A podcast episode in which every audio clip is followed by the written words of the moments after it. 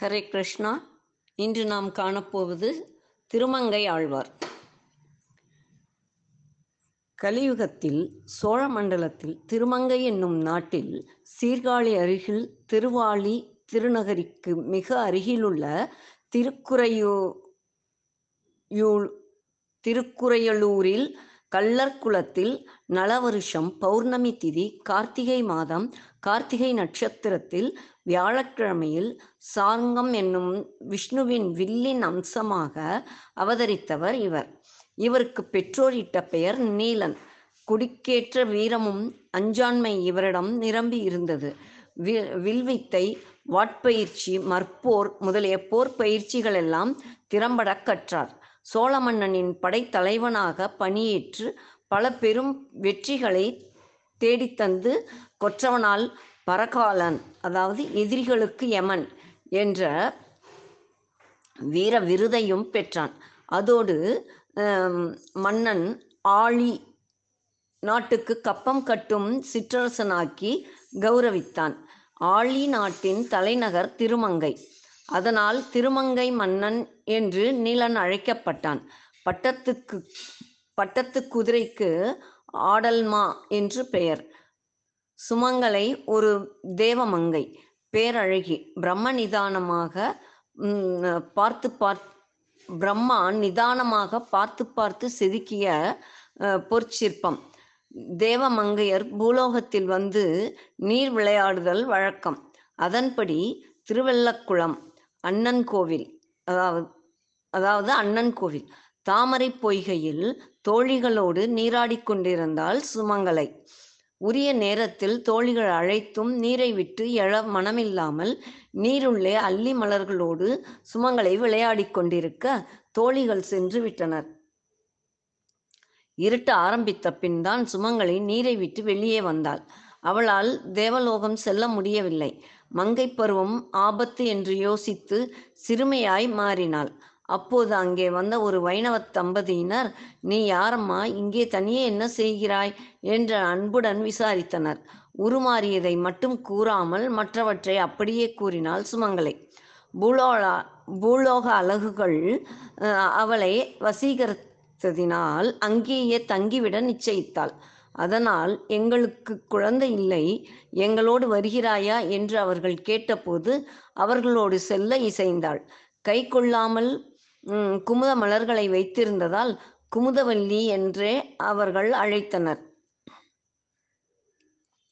பூலோக அழகுகளை ஆஸ் ஆசை தீர அனுபவித்த குமுதவல்லி குமுதவல்லி மங்கை பருவமடைந்தாள். அவள் அழகை கேள்விப்பட்ட திருமங்கை மன்னன் நீலன் அவளை பெண் கேட்டான். குமுதவல்லி திருமாலிடம் அளவற்ற ஆழ்ந்த பக்தி கொண்டவள். திருவள திருவிலச்சினையும் திருநாமமும் உள்ளவரை அன்றி மற்றவரை மணக்க மாட்டேன் என தீர்மானமாக கூறிவிட்டாள் குமுதவள்ளி திருமங்கை மன்னன் திருநறையூர் அதாவது நாச்சியார் கோவில் சென்று எம்பெருமானை வேண்டி பனிரெண்டு திருநாமங்கள் அணிந்து திரும்பி வந்தான். மீண்டும் குமுதவள்ளி வேஷங்கள் பக்தியாகாது. தினமும் ஆயிரத்தெட்டு வைஷ்ணவர்களின் பாதம் அலம்பி அத்தீர்த்தத்தை சாப்பிட்டு அவர்களுக்கு அன்புடன் அன்னமிட்டு பிரசாத தெளிகையை சாப்பிடும் பக்தியையும் பொறுமையையும் உறுதியையும் உம்மிடம் இருக்குமானால் உமக்கு மாலை சூட்டுவேன் என்று சொல்லிவிட்டாள்.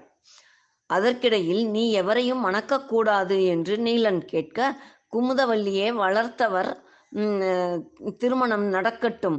நீலன் சொன்ன வாக்கை காப்பாற்றுவார் என்று சொல்ல நீலனிடம் சத்திய வாக்கு பெற்றுக்கொண்டு திருமணத்துக்கு இசைந்தாள் குமுதவள்ளி திருமணத்தை சிறப்பாக நடத்தினர் பெற்றோர். நீலன் குமுதவள்ளிக்கு கொடுத்த வாக்குப்படி தினமும் ஆயிரத்தெட்டு வைஷ்ணவ அடியார்களின் பாதமலம்பி அன்னமிட்ட பிறகே ஸ்ரீபாத தீர்த்தமும் தளிகையும் உண்டான். தம்பதிகள் மனமொத்து வாழ்ந்தனர். தினமும் ஏராளமான பணம் செலவழிந்ததால் சோழ அரசருக்கு கப்பம் கட்ட முடியவில்லை. கப்பம் பணம் வசூலிக்க மன்னன் ஆட்களை அனுப்பினான். நாளை நாளை நாளை மறுநாள் என்று சாக்கு சொல்லிக் கொண்டே இருந்தான் நீலன். நீலனை கைது பண்ண காவலர்களை அனுப்பினான் சோழன். அவர்களை விரட்டி அடித்தான் நீலன். தளபதியை படையுடன் சோழன் அனுப்ப போரிட்டு வெற்றி கொண்டான் நீலன். அடுத்த சதுரங்க சேனையுடன் சோழனை போருக்கு வந்தான். சோழனே போருக்கு வந்தான். அஞ்சா நெஞ்சம் கொண்ட நீலனார் அவரையும் எதிர்க்கத் துணிந்தார். அரசர் நீலா பகைக்கஞ்சா உனது வீரம் பார் போற்றக்கூடியது. உன்னோ என்னோடு வா என்று அழைத்து கொண்டு தலைநகர் வந்தார். அமைச்சரிடம் நீலனை ஒப்படைத்து எதிர்த்தால் நீலன் என்னையும் ஜெயித்து விடுவான். கப்பம் கட்டும் வரை நீலனை கோவிலிலேயே அடைத்து வையுங்கள். இவனை பார்த்து கப்பப்பணத்தை எல்லோரும் துஷ்பிரயோகம் செய்வார்கள். அடியார்களுக்கு அன்னமிட்டேன் என்கின்றான். ஆண்டவன்தான் அடியார்களின் உள்ளத்தில் உறைபவனாயிற்றே நீலனாரை வந்து காப்பாற்றுகிறானா பார்ப்போம் என்றார். மன்னரிடம் ஏமாந்து விட்டோமே என புழுங்கிய நீலன் மூன்று நாட்கள் ஆலயத்தில் அடைப்பட்டிருந்தான். குலம் தரும் செல்வம் தந்திடும் அடியார் படுதுயர் ஆயின எல்லாம் நிலம் தரும் செய்யும் நீள் விசும்பு அருளும் அருளோடு பெருநிலம் அளிக்கும் வளம் தரும் மற்றும் தந்திடும் பெற்ற தாயினும் ஆயின செய்யும் நலம் தரும் சொல்லை நான் கண்டு கொண்டேன். நாராயணா என்னும் நாமம். கண்ணா இப்படியெல்லாம் தரும் உன் நாமம் என்று என்று நம்பிக்கொண்டு இருந்தேனே சிறையிலே பிறந்த நீ என்னை உன் கோவிலில் சிறை வைக்கச் செய்து விட்டாயே நூ நூற்றி எட்டு திருப்பதிகளில் கோவில் கொண்டுள்ள மூர்த்திகளில் ஒ- ஒருவருக்கு கூட என் அவன அவலநிலை புரியவில்லையா? மூன்று நாட்களாய் உண்ணாவிரதம் இருக்கும் என் நிலை ஒ- ஒருவர் மனதை கூட இழக்கவில்லையா? உன் அடியார்களுக்கு அமுது அமுதிட்டால் உன் மனம் குளிரும் என்றாளே குமுதவள்ளி. அது பொய்யா? தேவகி வசுதேவர் உக்கிரசேனர் இவர்களை சிறை மீட்டது போல் என்னையும் சிறை மீட்பாய் என்றுதான் என்றுதான் இன்னமும் நம்பிக்கொண்டிருக்கின்றேன். அடியார் கமுதிடும் பணி தடைப்படுகிறதே அதற்காகவாவது என்னை விடுவிக்க கூடாதா? என பாடி பிர பிர- கொண்டிருந்தார். அன்றிரவு நீலனார் கனவில் காஞ்சி வரதராஜர் தோன்றி காஞ்சிக்கு வந்து என்னை பாடு வேண்டிய பொருள் தருகிறோம் என்றார்.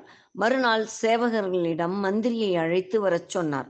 மந்திரி வந்ததும் காஞ்சிக்கு என்னை விடுதலை செய்து அழைத்துப் போங்கள் உங்கள் கப்பப்பணத்தை அங்கு தருகிறேன் என்றான் நீலன். மந்திரி அதை மன்னரிடம் தெரிவிக்க மன்னர் நீலனோடு மந்திரியையும் அனுப்பி வைத்தார். காஞ்சிக்கு மந்திரியோடு வந்த நீலன் வரதர் சந்நிதியில் பாமாலை தொடுத்தார். வரதராஜரே கொடுத்த வாக்கை காப்பாற்றும் என பிரார்த்தித்து கொண்டு அங்கேயே படுத்து விட்டார் அன்று இரவு கனவில் வரதர் தோன்றி வேகவதி நதிக்கரையில் நதியுள்ள இடம் இது. சாரி வேகவதி நதியில் நிதியுள்ள இடம் இது என்று அடையாளம் காட்டினார். கனவு கலைந்து எழுந்த நீலனார் மந்திரியை எழுப்பி அழைத்து கொண்டு பகவான் குறிப்பிட்ட இடத்தை தோண்ட பெரும் புதையல் கிடைத்தது. கப்ப பணத்தை எண்ணிக் கொடுத்தார் நீலன். மீதி நீ நிதியோடு திருவாளி அதாவது திருநகரி வந்து மனைவியிடம் நடந்தவற்றை கூறினார். குமுதவள்ளி பரந்தாமன் கருணையை நினைத்து பெருமிதமுற்றாள். சோழ மன்னரிடம் மந்திரி நடந்தவற்றை கூறி கப்பப்பணத்தையும் கா காட்டினார். மன்னா முராரி அருள் பெற்றவர் நீலன். அவரை ஏமாற்றி அழைத்து வந்ததற்கு கோவிலில் மூன்று தினங்கள் சிறை வைத்ததற்கும் என்ன தண்டனை கிடைக்கப் போகிறதோ என அஞ்சுகிறேன் என அரசர் என அரசர் உடனே நீலனை அழைத்து வர உத்தரவிட்டார். நீலன் வந்ததும் பரகாலா என்னை மன்னித்து விடு. இனி நீ கப்பம் செலுத்த வேண்டாம். திரைப்பணம் வசூலித்தால்தான் மக்களுக்கு பல நன்மைகள் செய்ய முடியும். அதனால் சற்று கடுமையாக நடந்து கொண்டு விட்டேன் என்று கூறி கட்டிய கப்ப பணத்தையும் திருப்பிக் கொடுத்து கௌரவமாக கௌரவமாக அனுப்பி வைத்தார். குந்தி தின்றால் குன்றும் மாளும் என்பது பழமொழி. தினமும் ஆயிரத்து எட்டு ஆயிரத்தெட்டு அடியவர்களுக்கு அறுசுவை உண்டு என்றால் சும்மாதானா? பணம் தண்ணீராய் செலவாகிவிட்டது. யாச்சகம் கேட்க நீலனாரின் தன்மானம் இடம் தரவில்லை. பணத்தை பூட்டி வைத்த கருமித்தனமான செல்வந்தர்களாக பார்த்து கொள்ளையடித்தார். அடியார்களின் அமுது பணி நட எதனாலும் நிற்கக்கூடாதென்று வெறியில் இருந்தார் குமுதவல்லி மேல் கொண்ட காதல் அவள் வார்த்தைக்கு கட்டுப்பட வைத்தது. இப்போது அவள் நிறுத்தி நிறுத்தச் சொன்னாலும் இவர் நிறுத்த மாட்டார் போலிருக்கிறதே. போதும் சுவாமி. நீங்கள் வெண்ணையும் பாலும் தயிரும் திருடி தின்றது போல் உங்கள் பக்தரையும் களவாடி தொண்டு செய்ய வைத்திரு வைத்திருக்கிறீர். நீங்கள் உறையும் ஸ்தலங்கள் தோறும் தரிசிக்க குமுதவல்லி ஆர்வம் கொண்டிருக்கிறாள். பக்தரை ஆட்கொள்ளலாம். வாரும் என திருமகள் அழைக்க நீ சர்வாபரண பூஷதையாய் வந்தால் நான் வருகிறேன். என மகாலட்சுமி அப்படியே அலங்கரித்து கொண்டு புறப்பட்டாள். நீலன் வழக்கமாக கொள்ளையடிக்கும் காட்டுப்பகுதி திருமணஞ்சேரி. நில்லுங்கள் என வழிமறித்தான் நீலன். இறைவன் எதிர்பார்த்ததும் இதைத்தானே பெரிய துண்டை விரித்தான் நீலன். மீதியை நாளை காண்போம். ஹரே கிருஷ்ணா. ஹரே கிருஷ்ணா. நாம் காண்பது திருமங்கை ஆழ்வார் நேற்றின் தொடர்ச்சியாக. நில்லுங்கள் என வழிமறித்தான் நீலன். இறைவன் எதிர்பார்த்ததும் இதைத்தானே. பெரிய துண்டை விரி விரித்தான் நீலன். எல்லாவற்றையும் கழற்றி இதில் போடுங்கள். புதிதாய் மனமானவர்கள் போல் காணப்படுகிறீர்கள். அம்மா உங்கள் மூக்குத்தியையும் மாங்கல்யத்தையும் மட்டும் கழற்ற வேண்டாம். இவையெல்லாம் அடியார்களுக்கு அன்னமிடவும் இறைப்பணிக்குமே தான் செலவிடுவேன். என்ற நீலன் எச்சரிக்கையாக சுற்றுமுற்றும் பார்த்து கொண்டான். தன் சகாக்களை நான்கு பக்கமும் நிறுத்தி வைத்தான். ஏனப்பா திருடியாவது அடியார் சேவை செய்ய வேண்டுமென்று எந்த வேதத்தில் சொல்லி இருக்கிறது என்று கேட்ட கேட்டபடியே பரந்தாமன் காது குண்டலத்தை கழற்றினார். ம் வேகம் வேகம். யாராவது பின்னால் வருகிறார்களா? இந்த வயதில் சுறுசுறுப்பே இல்லையே. உங்கள் மனைவி அநேகமாக எல்லாவற்றையும் கழட்டி விட்டார்கள். பாருங்கள். என்ன கேட் கேட்டீர்கள்? திருடியாவது? ஹஹஹா என்று சிரிக்கிறான். என்ன செய்வது? பசியை வயிற்றில் கொடுத்து விட்டானே பரந்தாமன்? உங்களை மாதிரி பணக்காரர்கள் எங்கே தான தர்மம் செய்கிறார்கள்?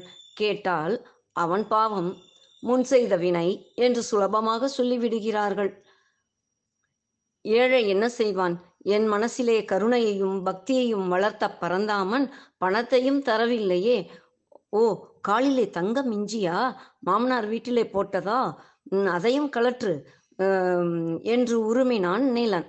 அந்த நாட்களில் பெண்களைப் போல் ஆண்களும் காலில் மிஞ்சி அணிவதுண்டு. அதை பார்க்கும் பெண்கள் இவன் திருமணமானவன் என்று மணமா மணமகனாக வரிக்காமல் ஒதுங்கி விடுவார்கள். கலற்ற முடியவில்லையே என்றார் திருமால். குனிந்து பாதத்தை இடது கையால் கிட்டியாக பற்றி கொண்டு வலதுகையால் பிடித்து இழுத்தான். பிறகு பற்களால் கடித்து இழுத்தான். பகவான் இதை காலை பிடித்து பிடித்து தண்டனிட்டதாய் ஏற்றுக்கொண்டார். மிஞ்சி அளவெடுக்கும் போது மெலிந்திருந்தேன். இப்பேற்பட்ட மகாலட்சுமி நமக்கு மனைவி என்ற பூரிப்பில் சற்று பெருத்து விட்டேன் என்று குறும்பு புன்னகையுடன் ஓரக்கண்ணால் லக்ஷ்மியை பார்த்தபடி சொன்னார் நம்பி. மிஞ்சியை கழற்றுவதில் வெற்றி கண்ட நீலன் நகைகளை மூட்டை கட்டினான். ஏனப்பா சுற்றும் முற்றும் பார்க்கிறாய்? யாராவது வந்து விடுவார்களோ என்ற அச்சமா என்றார் நாராயணர். ஹம் யார் வந்து என்னை என்ன செய்ய முடியும் அலட்சியமாக தோள் தட்டினான் நீலன். ஓ நீ அப்பேற்பட்ட களியனோ பலவானோ என்றார் பரந்தாமன். திருமங்கையாருக்கு பின்னாளில் கலியன் என்ற பெயர் ஏற்பட்டதற்கு இதுவே காரணம். பகவான் சூட்டிய நமமா நாமமாயிற்றே நீலனால் மூட்டையை தூக்க முடியவில்லை. பலமுறை முயன்றும் சினம் கொண்டான். மந்திர மாயம் தெரிந்த அந்தணனே என்ன மந்திரம் ஜெபித்தாய்? ஏமாந்து விட்டுவிட்டு விட்டுவிட்டு போய்விடுவேன் என்று நினைத்தாயோ? வெட்டி போட்டு விடுவேன் என்று உரையிலிருந்து வாளை உருவ பரந்தாமன் பயந்தவர் போல் பாசாங்கு செய்தார். அப்பா என்னை ஒன்றும் செய்து விடாதே. கிட்டே வா. அந் அந்த மந்திரத்தை உனக்கு சொல்லித் தருகிறேன். ஜெபித்துக் கொண்டே தூக்கு. வந்துவிடும் என்றார். நீலன் அருகே வர வலது கையால் அவனை அணைத்து அவனது வலது காலில் ஓம் நமோ நாராயணாய் என மும்முறை கூறினார். அடியார்களுக்கு அமுதிட்டு புண்ணியம் ஆ- ஆண்டவனே குருநாதனானார். அஞ்ஞானம் இருள் அகன்றது. பகவானை பிராட்டியோடு தரிசித்தார். நகை மூட்டைகளே மாயமாய் மறைந்தது. நீலனோடு சேர்ந்த புண்ணியம் சகாக்களும் தரிசனம் பெற்றனர். பரந்தாமன் அந்தர்தியானமானதும் வாடினேன் வாடி என மனம் வருந்தி பத்து பாசுரங்கள் பாடினார். துஞ்சும் போ தழைமின் துயர்வரில் நியமின் துயரிலீர் சொல்லினும் நன்றாம் நஞ்சுதான் கண்டீர். நம்முடை வினைக்கு நாராயணாவென்னும் நாமம் தூவி தூவி சேரன்னம் துணையோடும் புணரும் சூழ்புணர் குழந்தையே தொழுது. என் நாவினு நாவினாலுய்ய நான் கண்டு கொண்டேன் நாராயணாவென்னும் நாமம். இப்படி அவர் பாடியவை பெரிய திருமொழி ஆயிரத்தி எண்பத்தி நான்கு. திருக்குறுந்தாண்டகம் இருபது. திருவெழுக்கூற்றிருக்கை ஒன்று சிறிய திருமடல் ஒன்று பெரிய திருமடல் ஒன்று திருநெடுந்தாண்டகம் முப்பது நம்மாழ்வார்க்கு அடுத்தபடியாக அதிக பிரபந்தங்களை பாடியவர் இவரே.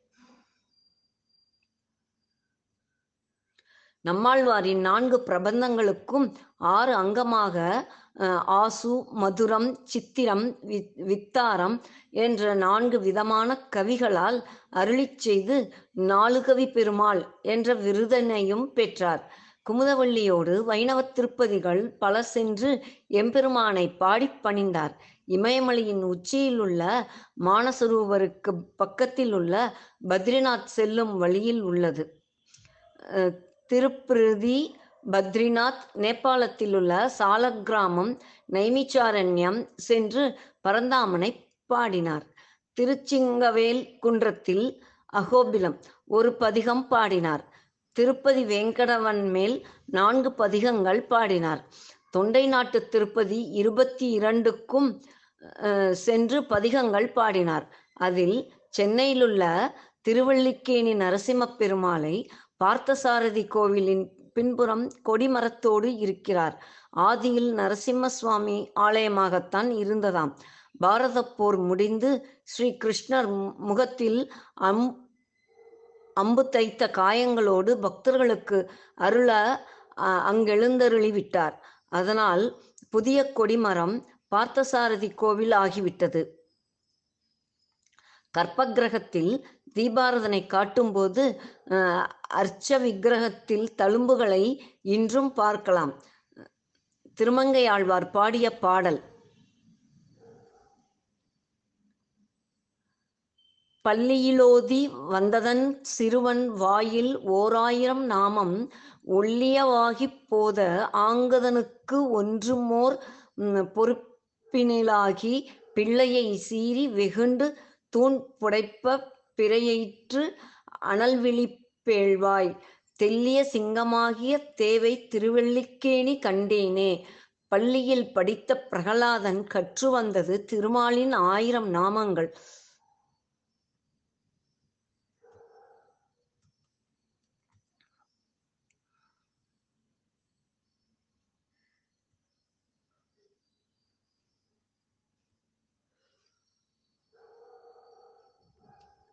ஆயிரம் நாமங்களை அதனால் தந்தை கோபமுற்று உன் திருமால் எங்கிருக்கின்றான்?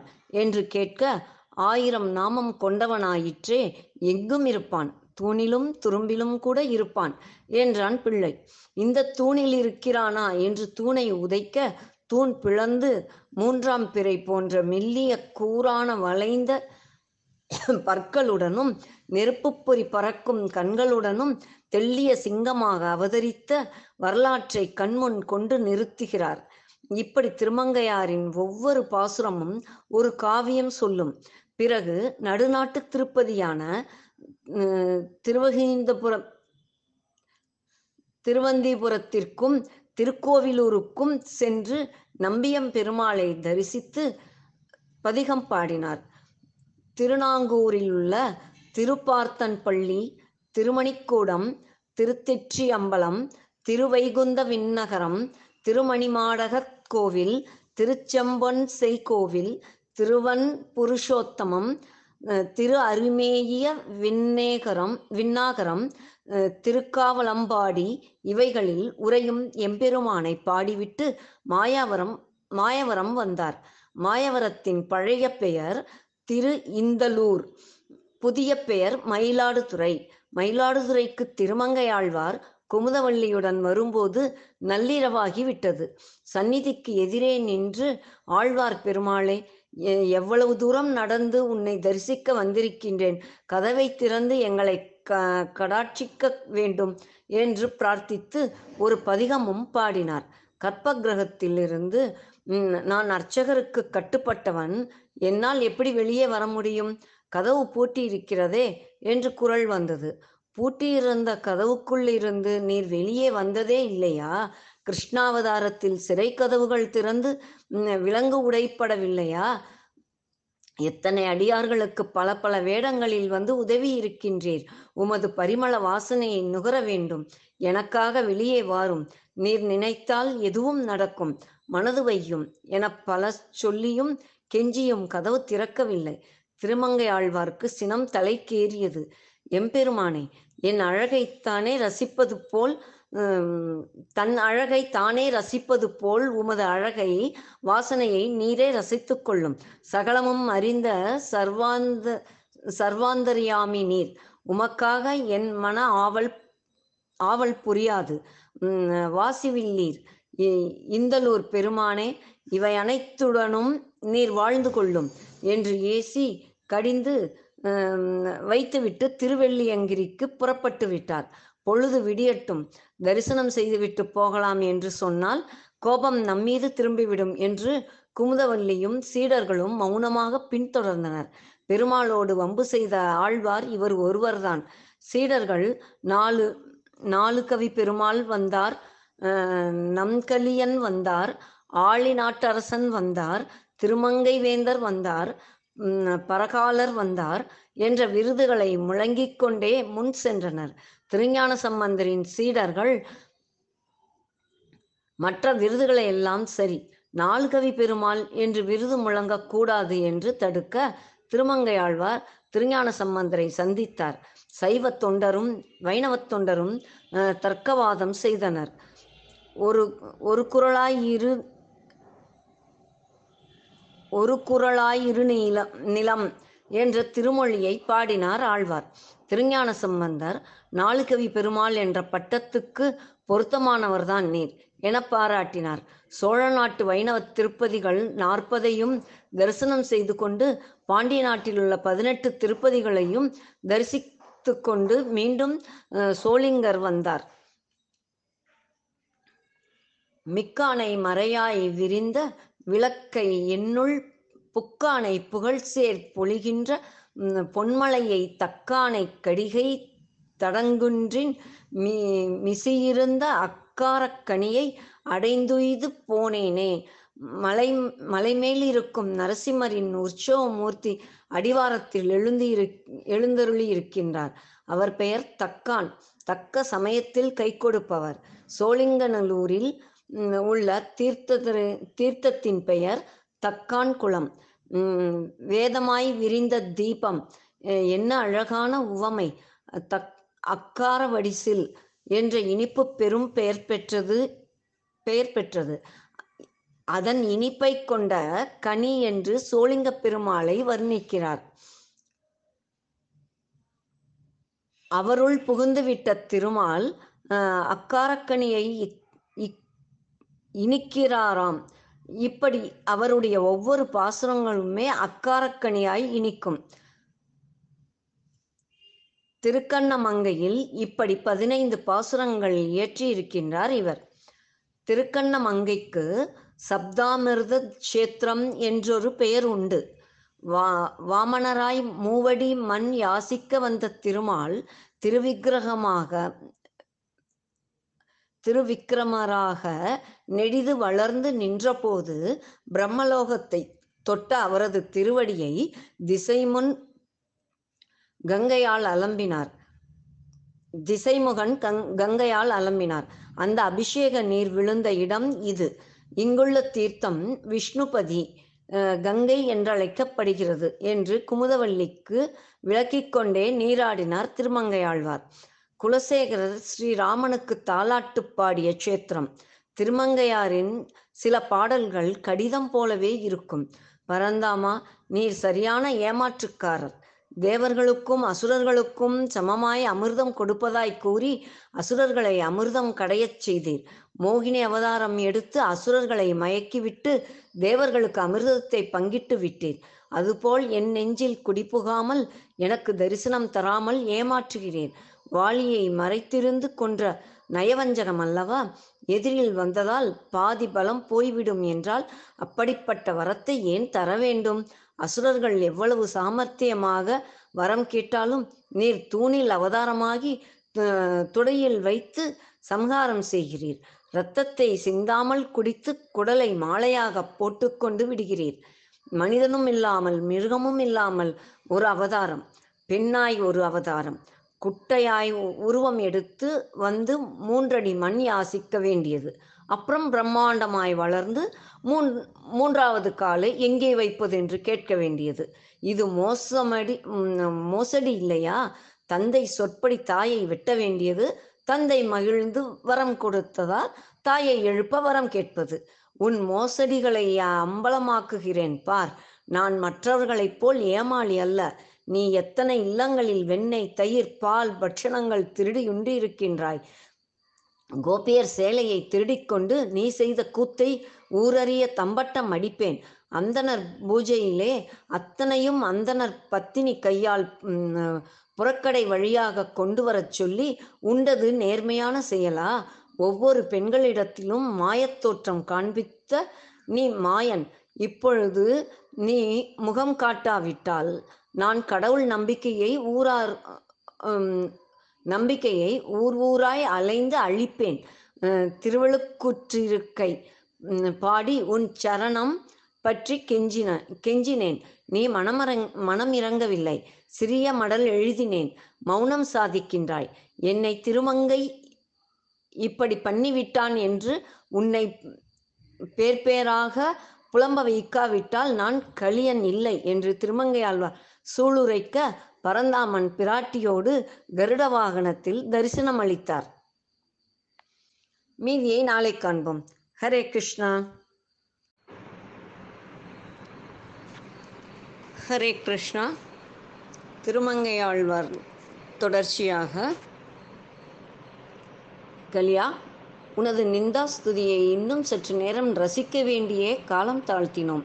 மழலை குரலில் பிள்ளை திட்டுவதை தகப்பன் மகிழ்ச்சியோடு ஏற்பது இல்லையா உன் மனம் நான் அறிவேன் என ஆசி அளித்து மறைந்தார் பரந்தாமன்.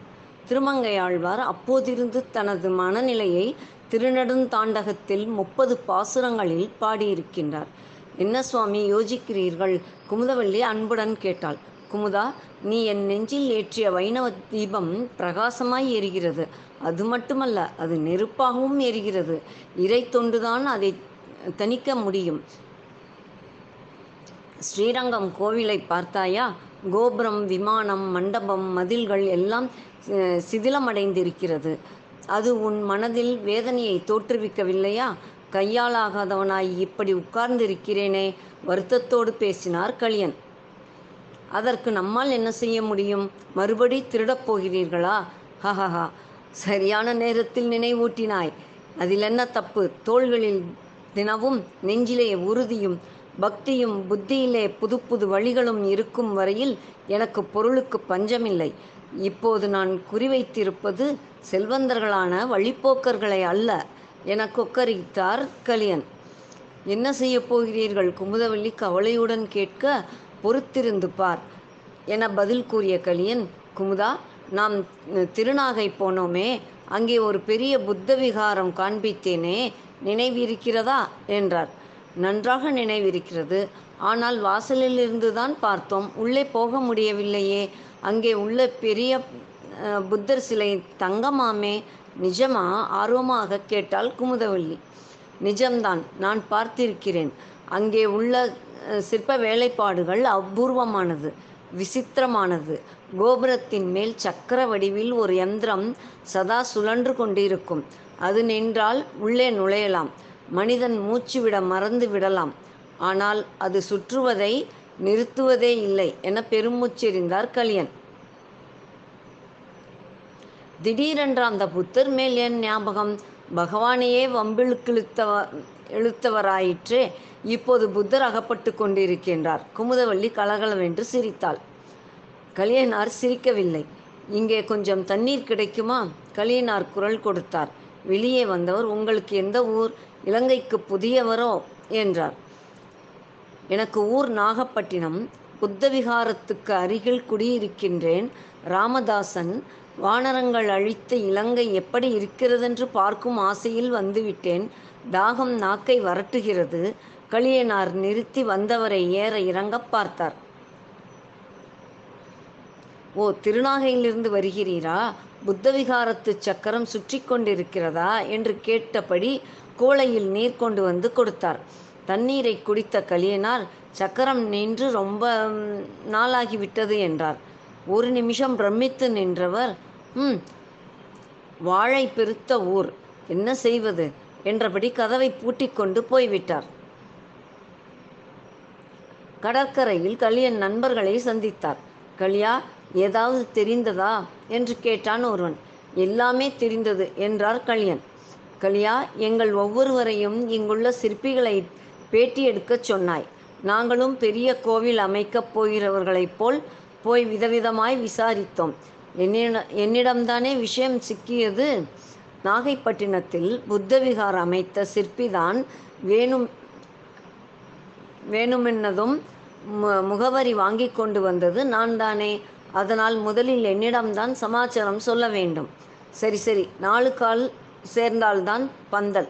நமக்குள் பேதமே கிடையாது. நான் வழிப்போக்கனைப் போல் போய் அந்த பொறி அமைத்த சிற்பியை சந்தித்தேன். அவன் சக்கரம் சுற்றுகிறதா? என்று கேட்டான். நான் நின்றுவிட்டது என்றேன். வாழை பெருத்த ஊர் என்று சொல்லிக்கொண்டே போய்விட்டான் என்றார் கலியன். ஒன்றுமே புரியவில்லையே. மொட்டை தலைக்கும் முழங்காலுக்கும் முடிச்சு போட்டார் போல் இருக்கிறதே சலித்து கொண்டான் ஒருவன். முழங்காலும் மொட்டைத்தலையும் வலுவழுவென்றிருக்கும் முழங்கால் வலி என்றால் மொட்டையடித்து கொள்ள மலையேற முடியாது. விளையாடியது போதும். விஷயத்துக்கு வா கலியா அஹ், கலியா என்றான் பொறுமை இழந்த நண்பன். வாழைக்கும் சக்கரம் நிற்பதற்கும் ஏதோ சம்பந்தம் இருக்கிறது. அதை யோசிப்போம். முதலில் திருநாகை செல்வோம். கப்பல் பயணத்தின் போது நான் கண்டுபிடித்ததை சொல்கின்றேன். ஒவ்வொரு கப்பலிலும் எனக்கு சரக்கு என்று தெரிந்து கொள்ள சொல்லியிருந்தேனே கலியனார் விசாரிக்க. ஒவ்வொரு கப்பலிலும் என்ன சரக்கு என்று தெரிந்து கொள்ள சொல்லியிருந்தேனே கலியனார் விசாரிக்க. ஓ அடுத்த கப்பலில் சரக்கு பாக்கு என்றான் நண்பன். அடுத்த கப்பலுக்கு நண்பர்களோடு பயணச்சீட்டு பெற்றுக்கொண்டார் கலியன் பாதி பாக்குகளை கையில் கொஞ்சம் எடுத்துக்கொண்டார் பாதி பாக்குகளாக கையில் கொஞ்சம் எடுத்துக்கொண்டார் அந்த நாளில் சரக்குகளை தலைவரிடம் ஒப்படைத்து கையெழுத்து பெற்றுக்கொண்டு இ- இறங்கும் இடத்தில் பெற்றுக்கொள்வது பழக்கம். கப்பலின் அடித்தளத்தில் வேண்டுமென்றே ஒரு பாதி பாக்கை தவற விட்டுவிட்டு எடுத்து எடு எடுத்து தர வேண்டும் என்று அடம் பிடித்தார் கலியன். நேரமும் பொறுமையற்ற பொறுமையமற்ற கப்பல் தலைவன் கலியனார் சொற்படி பாதி பாக்கு கலியனாருக்கு சொந்தம் திருநாகை வந்தவுடன் கொடுத்து விடுகிறேன் என்று எழுதி கையெழுத்து போட்டு கொடுத்தார். சரக்கு பாக்கில் பாதி தன்னுடையது என்று வம்பு வளர்த்தார் கலியனார்.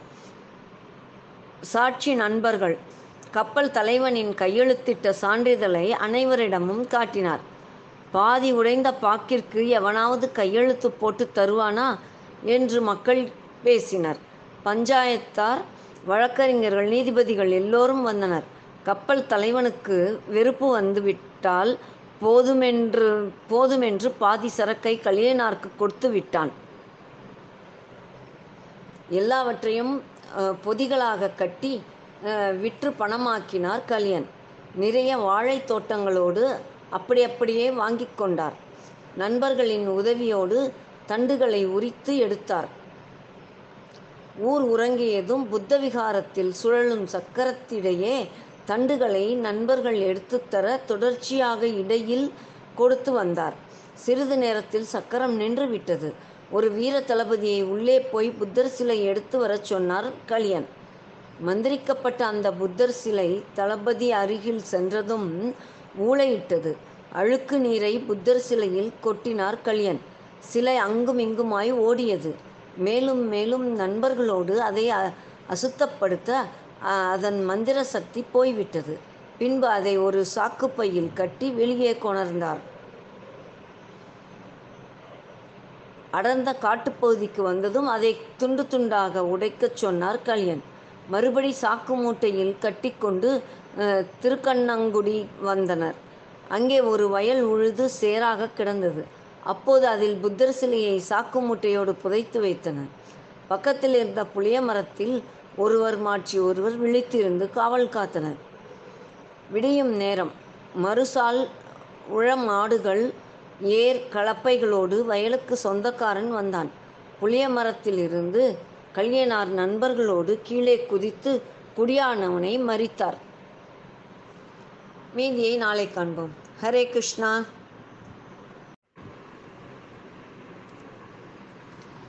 ஹரே கிருஷ்ணா. நாம் இப்பொழுது பார்த்து கொண்டிருப்பது திருமங்கையாழ்வார் நேற்றின் தொடர்ச்சியாக. எங்கள் வயலில் நீ ஏன் உழவர்ற? இது என்ன நியாயம்? என்றான் ஒருவன். உங்கள் நிலமா? நேத்து நான் உழுதுட்டு போயிருக்கேன். ஒரு ராத்திரிக்குள்ளே உரிமை கொண்டாடுறீங்களே எப்போ வாங்கினீங்க? பாதி ராத்திரியிலேயா? பட்டா எங்கே? என்றான் கேலியாக. அதற்குள் அண்டை அயல் வ- வயல்காரர்கள் கூடிவிட்டனர். நாட்டாண்மைக்காரர் வந்தால்தான் பேச்சு என்று களியனார் கூறிவிட நாட்டாண்மைக்காரரை அழைத்து வர சிலர் ஓடினர். அடே மூதி நிலம் வாங்கினது தான் வாங்கினேன். பாட்டன் சொத்தா மஞ்சக்காணியான்னு கவனிச்சு பத்திரமா பத்திரம் பதிஞ்சியா? என்றான் ஒருவன். கல்யாணருக்கு இவ்வளவு போதாதா? நாட்டாண்மைக்காரர்கள் வந்ததும் கலியன் பணிவுடன் ஐயா இது என் தாய் வழி சீதனம். விற்க என் தகப்பனுக்கு உரிமை இல்லை. பாட்டன் சொத்து பேரனுக்குத்தானே சேர வேண்டும்? என்று கேட்டார். சரி உம்மிடம் பத்திரம் இருக்கிறதா என்று அவர்கள் விசாரிக்க பத்திரமாக வைத்திருக்கின்றேன். இன்று ஒரு நாள் அவகாசம் தர வேண்டும். ஆடுதுறையில் என் அம்மான் இல்லத்துக்கு என் தாயார் சென்றிருக்கின்றார்கள். அவர்களை பத்திரத்தோடு அழைத்து வர கால அவகாசம் வேண்டும். இப்போதுதான் விற்ற விபரம் தெரிந்தது. ஓடி வந்தேன். மறுசால் உழ விவசாயி வருவார் என்றுதான் தோழர்களோடு காத்திருக்கின்றேன். என்ற அன்பொழுக கிளியினார் சொல்லவும் நாட்டாண்மைக்காரர் எது பொய் எது உண்மை என்று தெரியவில்லை. நாளைக்குள்ளே குடி முழுகிடாது நீ போய் வீட்டில் இரு இன்று குடியானவனிடம் என்று குடியானவனிடம் கூறியவர் கலியன் பக்கம் திரும்பி ஊருக்குள்ளே வரக்கூடாது ஊரிலே என்ன வம்பு தும்பு நடந்தாலும் நீங்கள் தான் பொறுப்பு. ஆளை அனுப்பி ஆ- நாளை காலைக்குள்ளே பத்திரத்தோடு வ- பத்திரத்தோடு வந்து எங்களை பார் என்றார். கலியனார் உடனே ஒரு நண்பரிடம் ஆழ்வார் திருநகரி போய் அம்மா மாமா எல்லோரையும் பத்திரத்தோடு கூட்டி கொண்டு வா என்றார் அவர்கள் முன்னிலையில். குறிப்பறிந்து அவன் புறப்பட்டான். பலவாறு பேசிக்கொண்டு மக்களும் கலைந்து சென்றனர். இரவு ஊர் அடங்கியதும் சாக்கு மூட்டையை எடுத்துக்கொண்டு ஸ்ரீரங்கம் போய்விட்டனர். கலியனார் விரும்பியபடி கோவிலை சீர்திருத்தம் செய்தார்.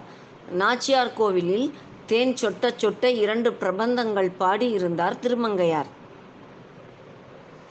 ஸ்ரீரங்கநாதர் நீ நீர் கட்டிய இந்த ஏழு மதில்களும் அந்த இரண்டு பிரபந்தங்களுக்கு ஈடாகாது. இந்த மதில்களை அங்கே கட்டிவிட்டு அந்த பாசுரங்களை இங்கே பாடியிருக்கலாம். நாச்சியார் கோவில் நம்பியை விட நான் அழகில் குறைந்தவனா? உமக்கு அருள் செய்ய பின்வாங்கினேனா? என்று கேட்க நாச்சியார் கோவில் நம்பியம்பெருமான் எனது குரு. அவருக்கு அப்பிரபந்தங்களை ஆச்சாரிய தட்சிணை என்றார் கலியன்.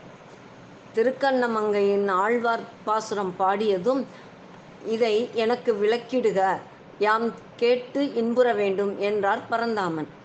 மறுபடியும் அவதரித்து மணவாள் மாணவனாய் வந்தால் எல்லாம் விளங்கச் சொல்கிறேன் என்று ஆழ்வார் கூற ஆகட்டும் என்றார் எம்பெருமான். அதன்படி ரோகிணி நட்சத்திரில் நட்சத்திரத்தில் பெரியவாச்சான் பிள்ளையாக பிறந்தார் ஸ்ரீகிருஷ்ணன். திருமங்கையாழ்வார் அதே கார்த்திகை மாதம் கார்த்திகை நட்சத்திரத்தில் களி களிகன்றிதாசராக பிறந்து வரி வரியாக பொருள் கூறி சீடராக என் வந்த எம்பெருமானை மகிழ்வித்தார்.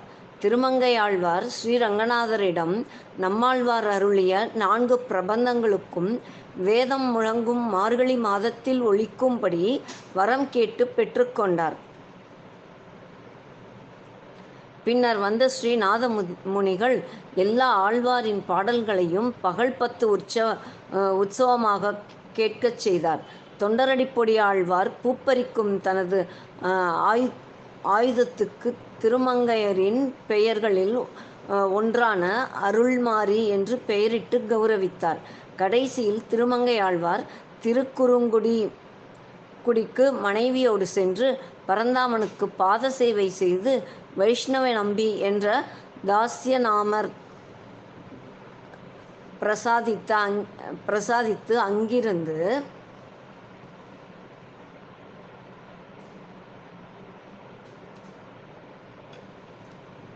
அங்கிருந்தே வைகுண்ட பதவி அடைந்தார். கல்லெடுத்து கல்மாரி காத்தாய் என்றும்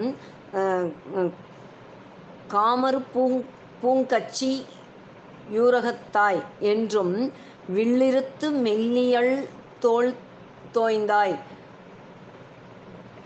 என்றும் வெக்காவில் துயிலமர்ந்த வேந்தே என்றும் மல்லடர்த்து மல்லரையன் நட்டாய் என்றும் மாகீண்ட கை கைத்தல் தென் மைந்தா என்றும் கன்றுமை திணித்துகந்த காளாய் என்றும் மன்றமரக் கூத்தாடி மகிழ்ந்தாய் என்றும் வென்ற சுரர் குளங்களைந்த என்றும் துன்று குழல் கருநீர கருநிறத்தேன் துணையே என்றும் நஞ்சரவில் துயிலமர்ந்த நம்பி என்றும் இப்படி பல பாமாலைகளை சூட்டியிருக்கின்றார்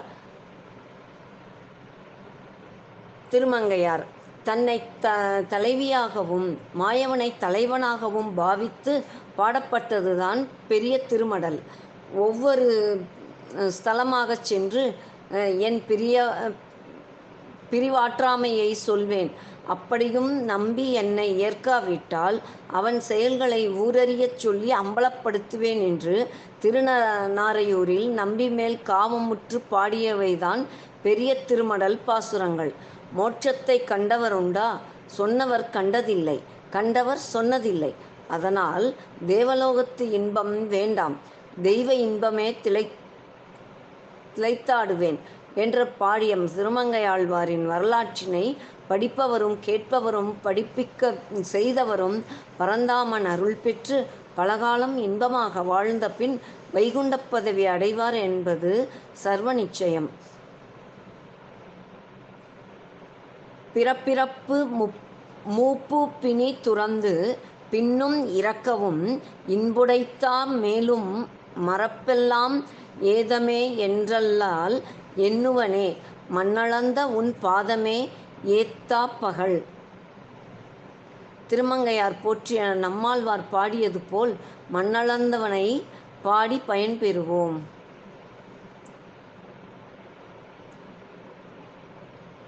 இதற்கு அடுத்ததாக பூந்தானம். அதை நாளை காண்போம். ஹரே கிருஷ்ணா.